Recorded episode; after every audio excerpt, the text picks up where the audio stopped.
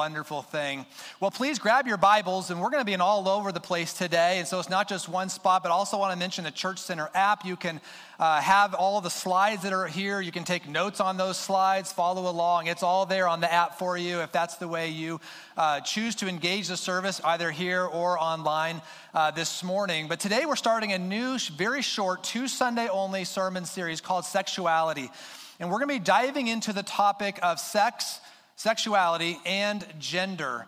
And this is, uh, uh, this is a timely message. This is an important message, uh, I think, for today as well as next Sunday, as uh, we really have the goal that as a church that we together, that we would step into this topic and we would have a clarity where there's a whole lot of confusion out there that we would have compassion where there's division, and that we would be able to, uh, as a church family, develop and be able to articulate a biblical worldview in a time when we desperately need this.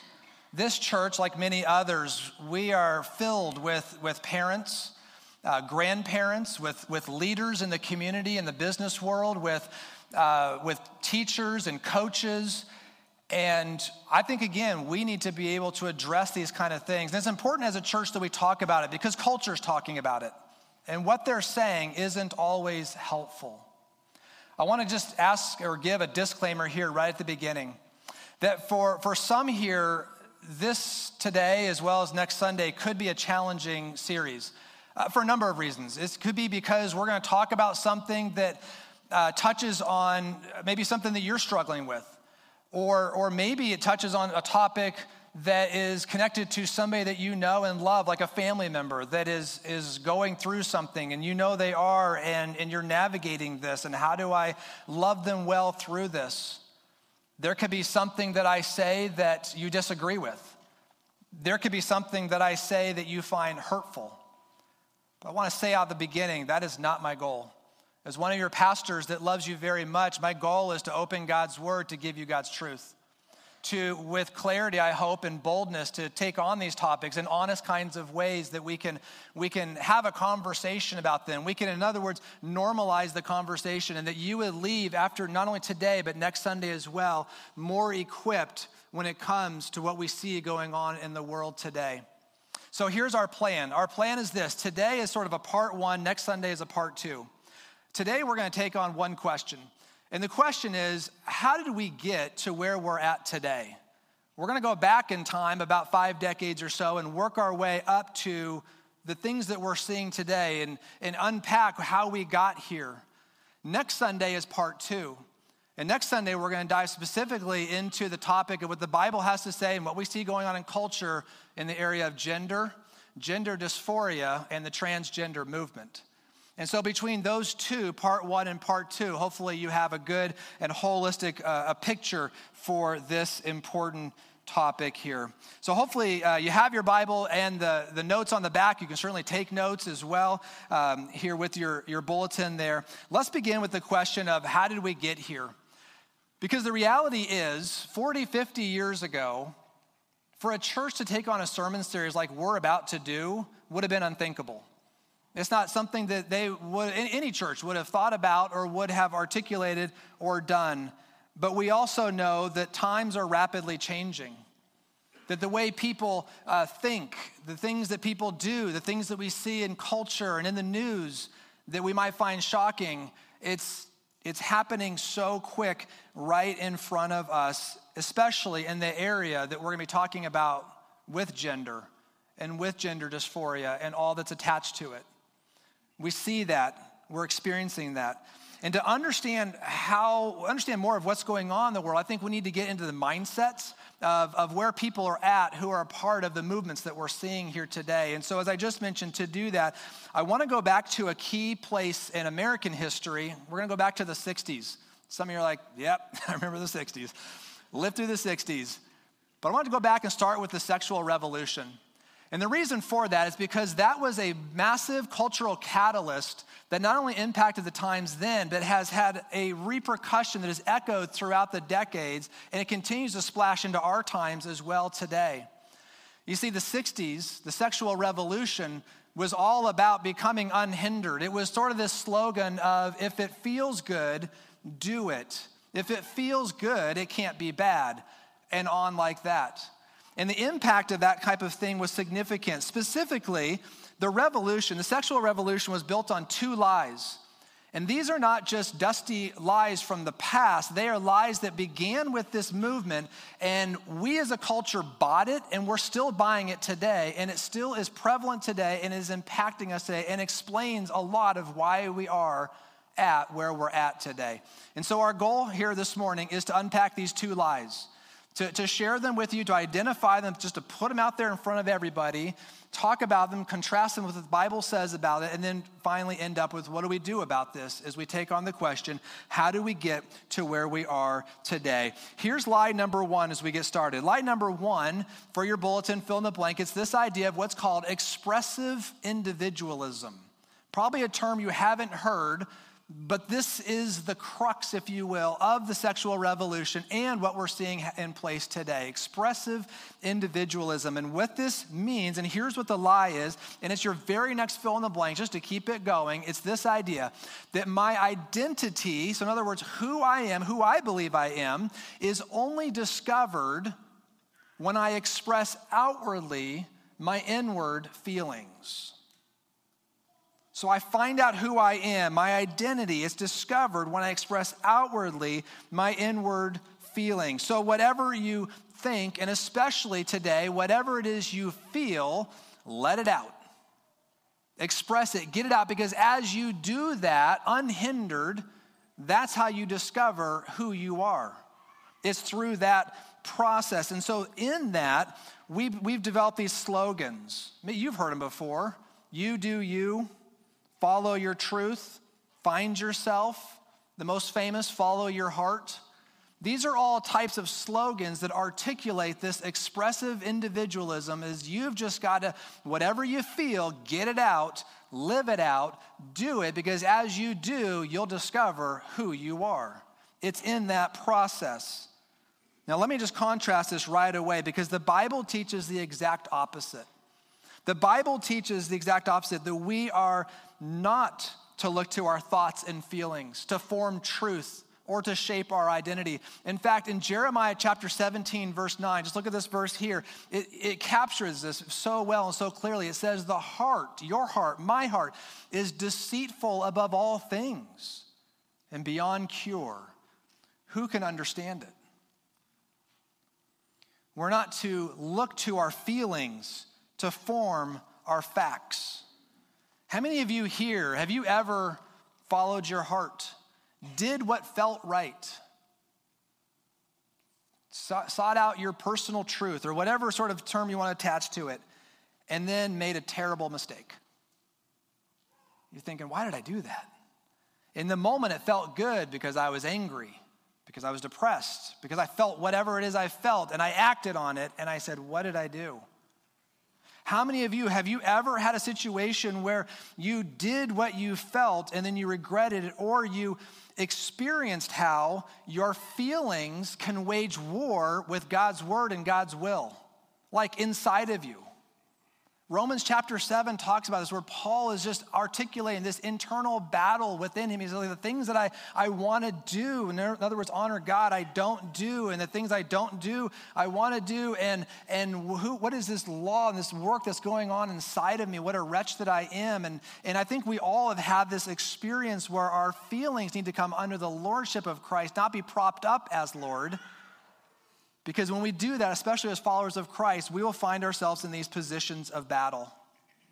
And history has a long, long line of people and tragic stories where men and women who followed their heart, who lived out their feelings, unhindered, unencumbered, to form their identity, and their lives have been wrecked, their marriages have been wrecked, and so much more. It is completely tragic Feelings are something you have, they're not something you are. Feelings are something you have, they're not something that you are. So here's our principle on this lie that I want to drive home for us this morning. It's this idea don't follow your heart, ignore Disney and all its trappings with this. Do not follow your heart, follow the one who created it. Follow the one who created it. The Lord is your creator. You and I, you are His design. And we get to learn from Him and seek out Him and what He tells us who we are. He created you, He knows you, He loves you, He's pursuing you. And we get to discover what He says and then strive to live that out. Look to Him for your identity, not to the feelings that are within you. Because here's the truth of the matter expressive individualism and all of its trappings what really is going on here is that it is rooted in what I'm going to call the sovereignty of the self. Because expressive individualism allows you, allows me in this case, whoever is buying into it, to take the place and sit on the throne of being God of your own life. You get to be in control. You get to call the shots. You get to say what is true or not true. You get to become the full and the final authority of your life. And whenever we do that for any reason, we're in trouble. We're in trouble. We are built to follow God, not to be God. But this is what expressive individualism does and where it brings us. And it's caused incredible damage. Can I just give you a few examples? I mean, just a few. This steps in and looks at the last 50 years or so in culture and, and what's going on. For example, in Gallup, this is a Gallup poll, you can Google it on your own, but it tracks American happiness. And today it's at its lowest level in the history of America since they've been tracking this thing. And you can go back and you can look in the 1960s, and the level, eh, decade by decade, continues to decline and go down to where we're at today. And so we see it play out that way. Uh, how about this one, the divorce rate? I'm going to show you a graph here because this is fascinating. When you hit the 1960s, you see a dramatic increase in the divorce rate as the sexual revolution and expressive individualism came into place. The damage it caused to marriages was remarkable. The proverbial 50% of couples get divorced was true because of those types of uh, what we see going on what we've been talking about this morning and how it peaked there in the mid 1980s. Now, you can look at this graph and say, well, yeah, that's half the story, but look at the other half. It's going down. Yay, us. No. No, that's not actually what's going on. Because what's going on here is that the generations that followed who grew up in these divorced households, they began to come under the impression of, well, why would I ever get married? I got a 50 50 shot. I'd rather skip all the messy I saw with my folks. And so we have today a massive spike in people living together and not getting married or just not getting married. And so the marriage rate has declined, so naturally the divorce rate is in decline. But it's not because we're healthier, because the breakup rate of couples that cohabitate versus married is significantly higher than the divorce rate. So it's causing actually more damage that's going on. Expressive individualism is not serving us well in terms of our marriages. Another one, there's no slide for this, you'll see why in a moment, but several studies over and over show that the more unhindered your sex life is, the more unsatisfying it is. And so, what movies pushes and TV and this idea of sleep around as many partners you can have, be free, you know, be unhindered, it actually does the opposite of what you think it's going to do. That God's design is the best design. The studies show, and I'm just going to be blunt with you, the people who have the best sex are people who are following Jesus and are married, one man, one woman for one lifetime in that setting. And that's what studies show over and over again. And I could go on. I actually have one more. Because one of the things that is discouraging, these are all discouraging for cultural sake, but one of the things that we're finding that is the most discouraging is that the studies of the behavior between culture and those who say they're Christian is not much different. We, as a big C church, we're not necessarily a city on a hill or a bright light for others to look at and say, hmm, that's different. Maybe I should be like them. That we tend to live exactly like culture. We tend to watch the same movies as culture. We tend to, behavior wise, do the exact same things and nothing is different. And probably because we tend to believe the same things. Can I give you one example? This is from Pew Research. And they studied those and polled those, excuse me, that say self identify as Christians, people who follow Jesus. And 57% of Christians they found held or hold to the view that if you're in a committed relationship, even though you're outside of marriage, that sex is just fine. And 50% of Christians said that hookups are no big deal. That shouldn't be. Because that's not what God's design is. That's not what His will is. And there's protection underneath His design, there's protection underneath His will. And yet, the church, Big C church, we're buying into the same types of things. And we're going along with it and thinking it's okay. But it's not. It's not. Today, expressive individualism, which is a term you won't hear, I mean, you can look it up and study it, but you won't hear it because it's been repackaged. Today, expressive individualism is repackaged as sex positivity. And maybe you have heard that. And sex positivity is a philosophy, it's, a, it's an idea, it's a movement that's talked about in all kinds of places. But it's, it's based on four different premises when it comes to sex. Uh, number one is the only thing that matters is consent. Number two, and if you're a parent or grandparent, this should turn your stomach, that the younger you are, the better it is in your youth to experiment, to try things, to do stuff, be unencumbered, because the only way that you can be sex positive is to experiment. Number three, the third sort of premise is that sex and its purpose is pleasure. But for God, it's so much deeper. It's so much more than that, of course. And then number four, that living out your sexual desires, whatever they may be, that that's what leads to freedom. That's where you find freedom when you live that out. That's sex positivity. Now, if you don't agree with that, there's anything about that you're like, I don't, I don't think that's good, and I hope there is, by the way, then you are labeled then sex negative. And if you're sex negative, well, that means that you are repressive and you are judgmental, and the list goes on and on. But I just want to encourage us and remind us that God's design for sex is not repressive, it's good, it's holy. It's beautiful. It's designed for marriage because it is the physical portrait of your wedding vows that is designed to knit a husband and wife together all the days of their life, and there's so much more that we can say about it, and we will next week. His design is not repressive, and expressive individualism is not helping us. It is hurting us. And it is hurting families, and it is hurting marriages, and it is hurting mindsets. We are not better off than we were 50, 60 years ago. The thing is, culture says express yourself, but Jesus says deny yourself. And I hope you, hope you agree with what I'm about to say. But the most, the, the deepest satisfaction, the most meaningful satisfaction that you and I can, can find in our lives doesn't come from chasing the world, but living out the word. And the only way you'll ever experience that or know that that's true is to experience it and to say, okay, God, I'm all in. I'm tired of chasing the world. I'm tired of doing it just like everybody else. I want to do it your way. But again, culture, we've bought the lie, and we're being ushered along right with it in terms of what we see happening in the world today. So that's lie number one from the 60s that continues to reverberate today. Here's our second out of two.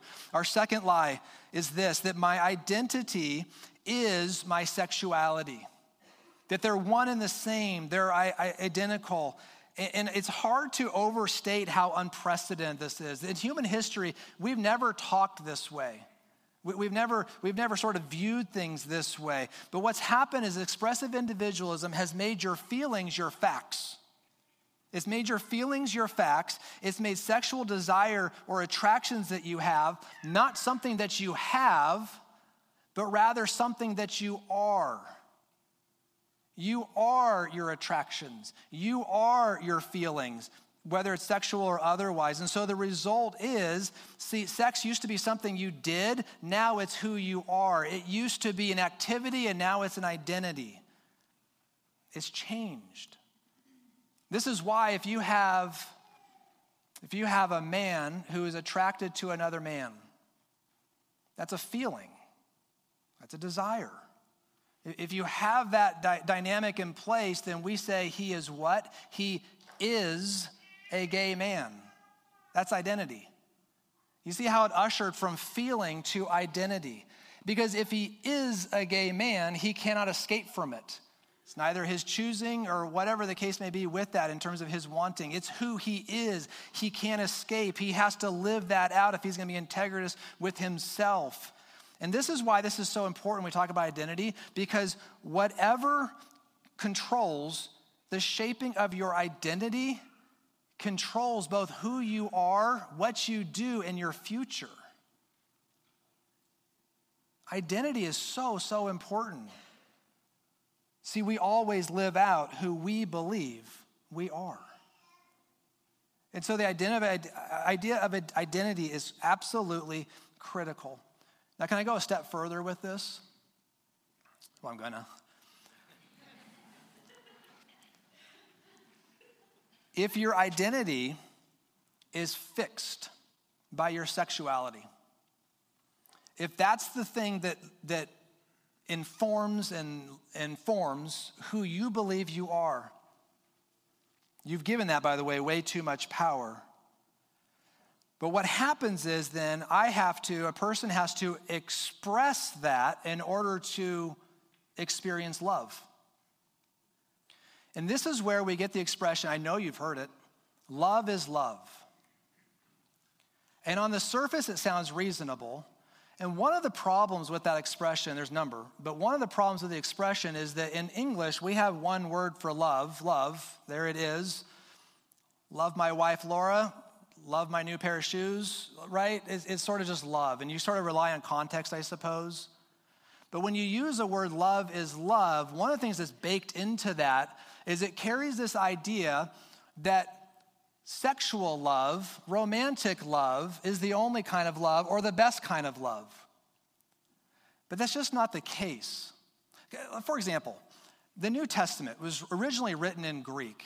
And the Greeks, I think, got it right on this because when they talk about love in the Greek language, they have 14 different words that talk about different types of love. Because they want to be very precise, because not all loves are the same, if you will. Now, the Bible picks up on that. The Bible, uh, New Testament, that is, zeroes in especially on four different examples of Greek words for love. Eh, here they are. You can take a picture of the slide or write them down. But these are the ones that are primarily in the New Testament. So you have eros, which, by the way, is where we get the word erotic from, and that refers to sexual love. You have phileo, that ties into like Philadelphia, city, of brotherly love. That's a friendship love, uh, brotherly love, that kind of a thing. Storge, which talks about family love. You're getting the idea of these distinctions here of love. And then you have what I'll call the most important agape love uh, sacrificial love, this unconditional love, this, this word that was, was built for the New Testament because they had to figure out and find a way to communicate a God type of love that He has for us, this unconditional sacrificial love exemplified by Jesus on the cross. A love that he has for us, that we're called to have for him to demonstrate to one another. See, here's the problem. When we let anybody or the LGBTQ plus community simply say that love is eros love, sexual love is sexual love, essentially what love is love is saying. If we go along with that, then we miss the opportunity to point them to the most important type of love, agape love.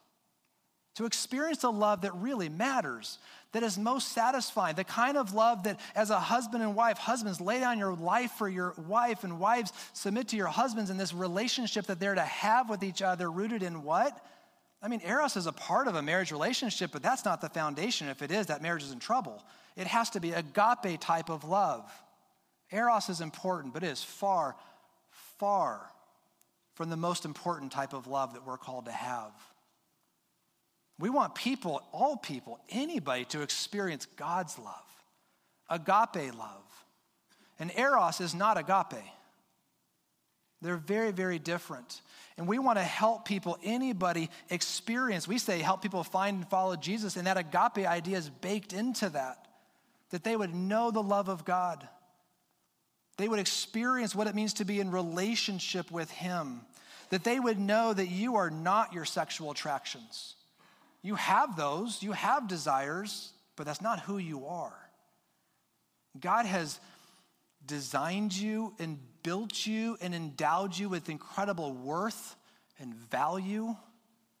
He's pursuing you. He wants to use your life. Ephesians 2:10, it's not in your notes. You can go back to that. For we are God's workmanship, created in Christ Jesus to do good works, which God prepared in advance for you to do. His fingerprints all over your life to use your life despite your sexual attractions, despite any of these things that are attached to it. You are so much more than that. That's what the Bible says, and that's what God is declaring. And that's what we need to hold on to. Those are two lies that continue to help explain how we got to where we are today. In closing, I want to. Um, I want to give you two action steps two lies, two action steps. The first one is I want to ask you to memorize two verses Romans chapter 12, verses 1 and 2. And you've noticed here in recent weeks, I've been, I've been asking you to memorize verses because when you get God's word on your heart, on your hard drive of you, then the Holy Spirit can use that to help you in the t- moments in the time of need and to remind you and anchor you to what is true in the midst of battering by culture for, for messages that are contrary to Scripture. Here's what this says it says, Therefore, I urge you, brothers and sisters, in view of God's mercy, to offer your what? Your bodies as a living sacrifice meaning all of it to Him on a metaphorical altar, saying, God, I'm all in. This, this temple, this body that you have provided, I give back to you, that I would use it in a way. You are not your body, you have a body, but I would use it in a way, you would use it in a way to honor Him. So, as a living sacrifice, and here it describes it even more holy, meaning set apart, different and pleasing to God. You see, this is your true and proper worship. It is good to come together on Sundays and sing, but worship is not just singing. This is a picture of worship, of saying, God, all of me for all of you. I want to offer my body as a living sacrifice for you. That's verse one. Verse two, he continues, says, do not conform. That word conform means to be like pressed into a mold. This is, this is outside in kind of a thing. This is, um, I'm going to act like everybody else acts so I can fit in, so I don't get mocked, I don't get teased, so I don't stand out in any kind of way. And so this is, this is behaving like everyone else. Here's the problem. When you conform and you act like everyone else, because it's outside in, all of a sudden it changes your heart inside and you begin to believe the lies. So Paul says, don't, don't do that. Don't conform to the pattern or the ways of this world, or literally it means age, but be, here's the difference, transformed. Transformed is the opposite. Transformed is inside out. It means be a new person on the inside, live that out so that your actions follow who you really are.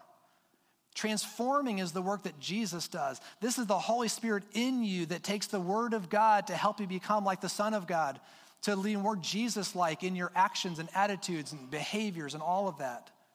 So he says, Do not be transformed, or excuse me, but be transformed by the renewing of your mind.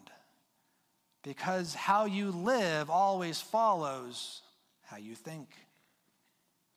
We renew our mind as we get into His Word, as we learn His will, as we want to follow more of who He is, and we obey Him.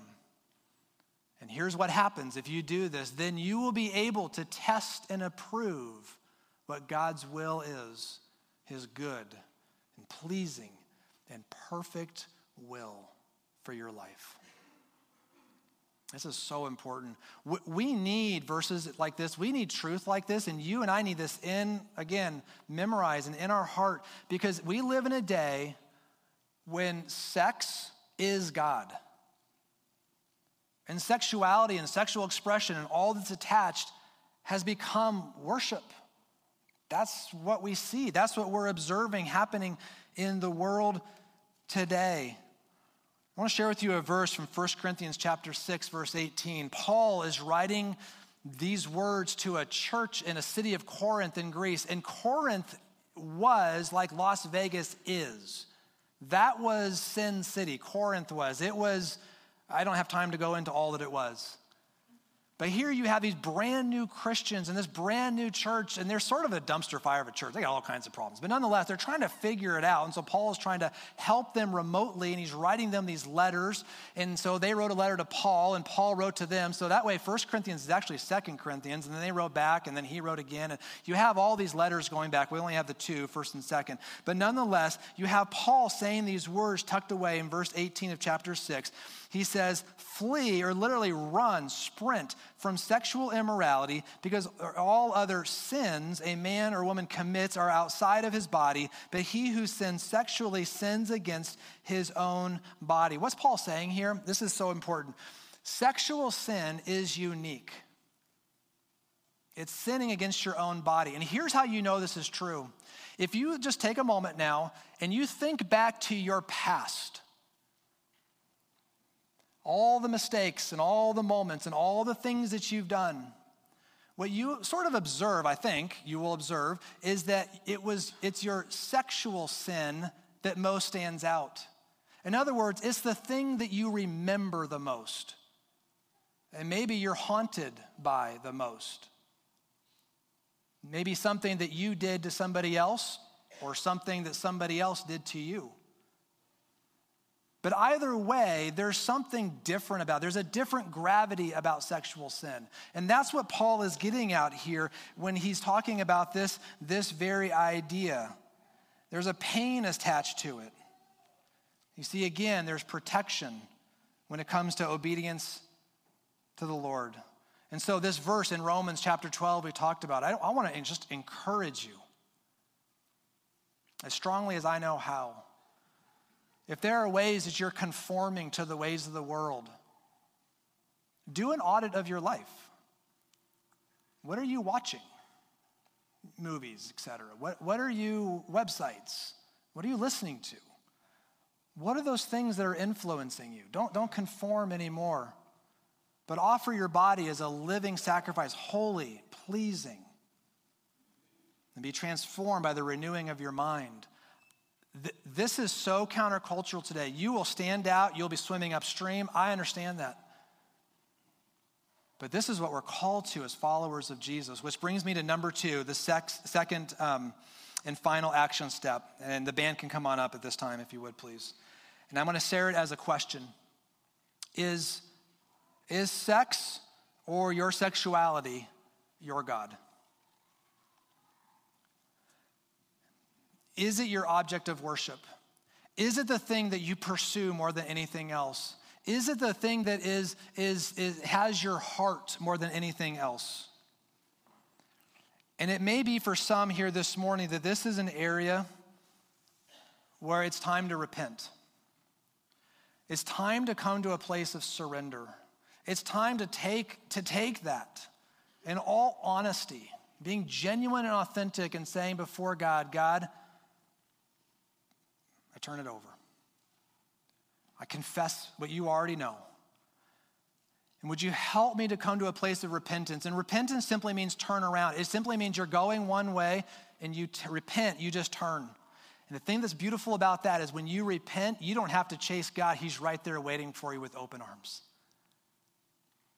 And so it's coming to a place of repentance and surrender. So maybe for you, it's about pornography.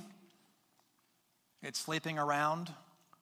Again, it's the things that you're watching, you're engaging, you're consuming. I don't know. I don't know what it is for you.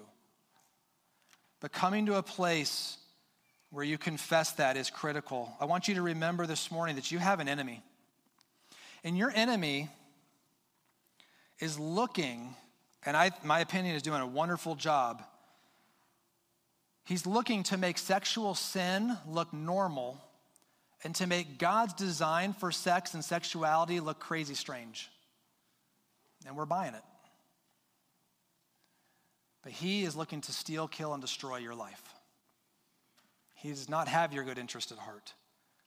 And you might be on a road today that's leading to a place of destruction destruction of you, your mind, the people that you love around you, your marriage, your children. It goes on from there. And so I'm calling people to a place of surrender today. Luke chapter 6, verse 46, Jesus asked a poignant question. He says, Why do you call me Lord, Lord? You don't do what I say. This is convicting. Are we showing up on Sundays and we're calling out and we're worshiping, Lord, Lord, but when I walk out these doors, I take over? I'll be the captain of my life, the determiner of my destiny, and the decider of what I do. There was uh, years ago, close an illustration, uh, during the Crusades, a long time ago. The Crusades were a, a, series of wars, not just one, and the Catholic Church was trying to take back Jerusalem and the Promised Land from the Muslims. And the, the church, the, Catholic, the only church at that time, would, would raise up soldiers and, and whatnot. And there was this unique practice that they would do. These soldiers would come, and before they would be shipped off to war, they would get baptized, fitting for a church to do that. But here's what was different about this baptism they would, they would put the soldiers in the water and they would take the soldiers and they would, like we do here at New Hope, they would go to immerse them into the water. But as each soldier did that, they held in their arm as their sword. And as they would go under the water, they made sure that that hand and that sword never went under the water. Because it became a declaration God, I'm yours, except this. You don't get my hand and you don't get my sword what I use to kill with. You don't get that. You can have everything else. And I think that could be a fitting picture for where some or many are at today. God, you can have my life, but you don't get my time. God, you can have my life, but I'm going to keep this out of the water. You don't get this part, not this part. God, you can have my life, but you don't get my addictions. God, you can have my life, but you don't get my sex life. If there's anything in your heart and life where you have that perspective, where, where you are, are holding back and not coming to a place of full surrender, or maybe you've, you've just bought into some lies can I invite you and ask you this morning to again to come to a place of repentance? Here's what we're going to do. We're going to, metaphorically, we're going to sing about it and we're going to come to the altar. And I'm going to ask you to do some business with God.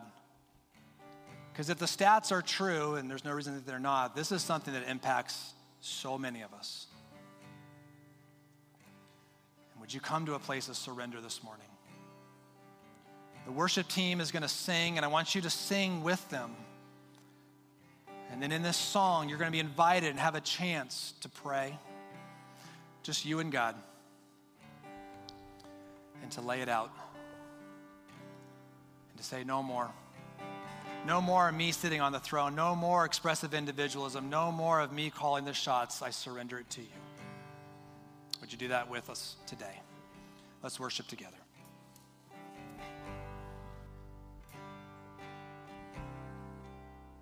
please stand and worship with us?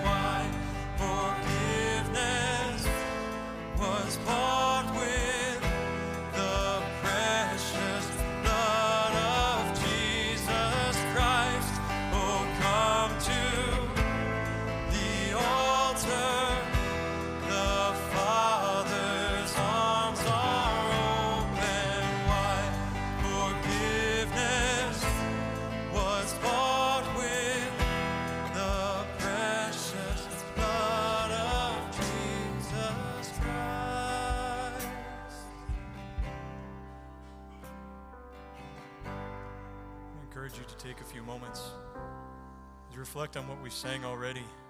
The invitation is clear, the invitation is wide open to bring forth, maybe for the first time, the things that burden you, the sin that weighs heavy, that entraps you, though it lies and, and seems to offer freedom, rather, it is the very thing that enslaves you. I encourage you this morning, this is the time. It is truly the time to bring those things before the throne of Jesus Christ. Let's take some time to, to reflect and repent in the places where the Holy Spirit is convicting us.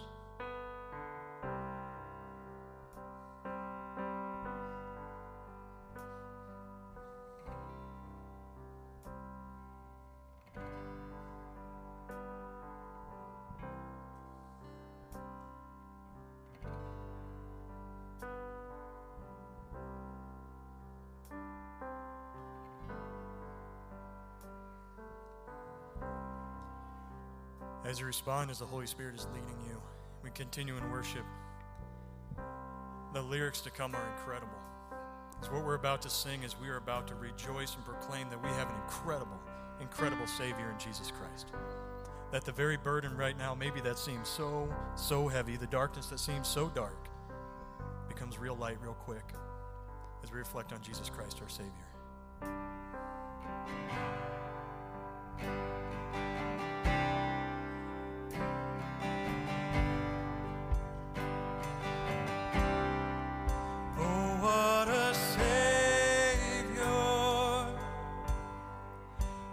Isn't He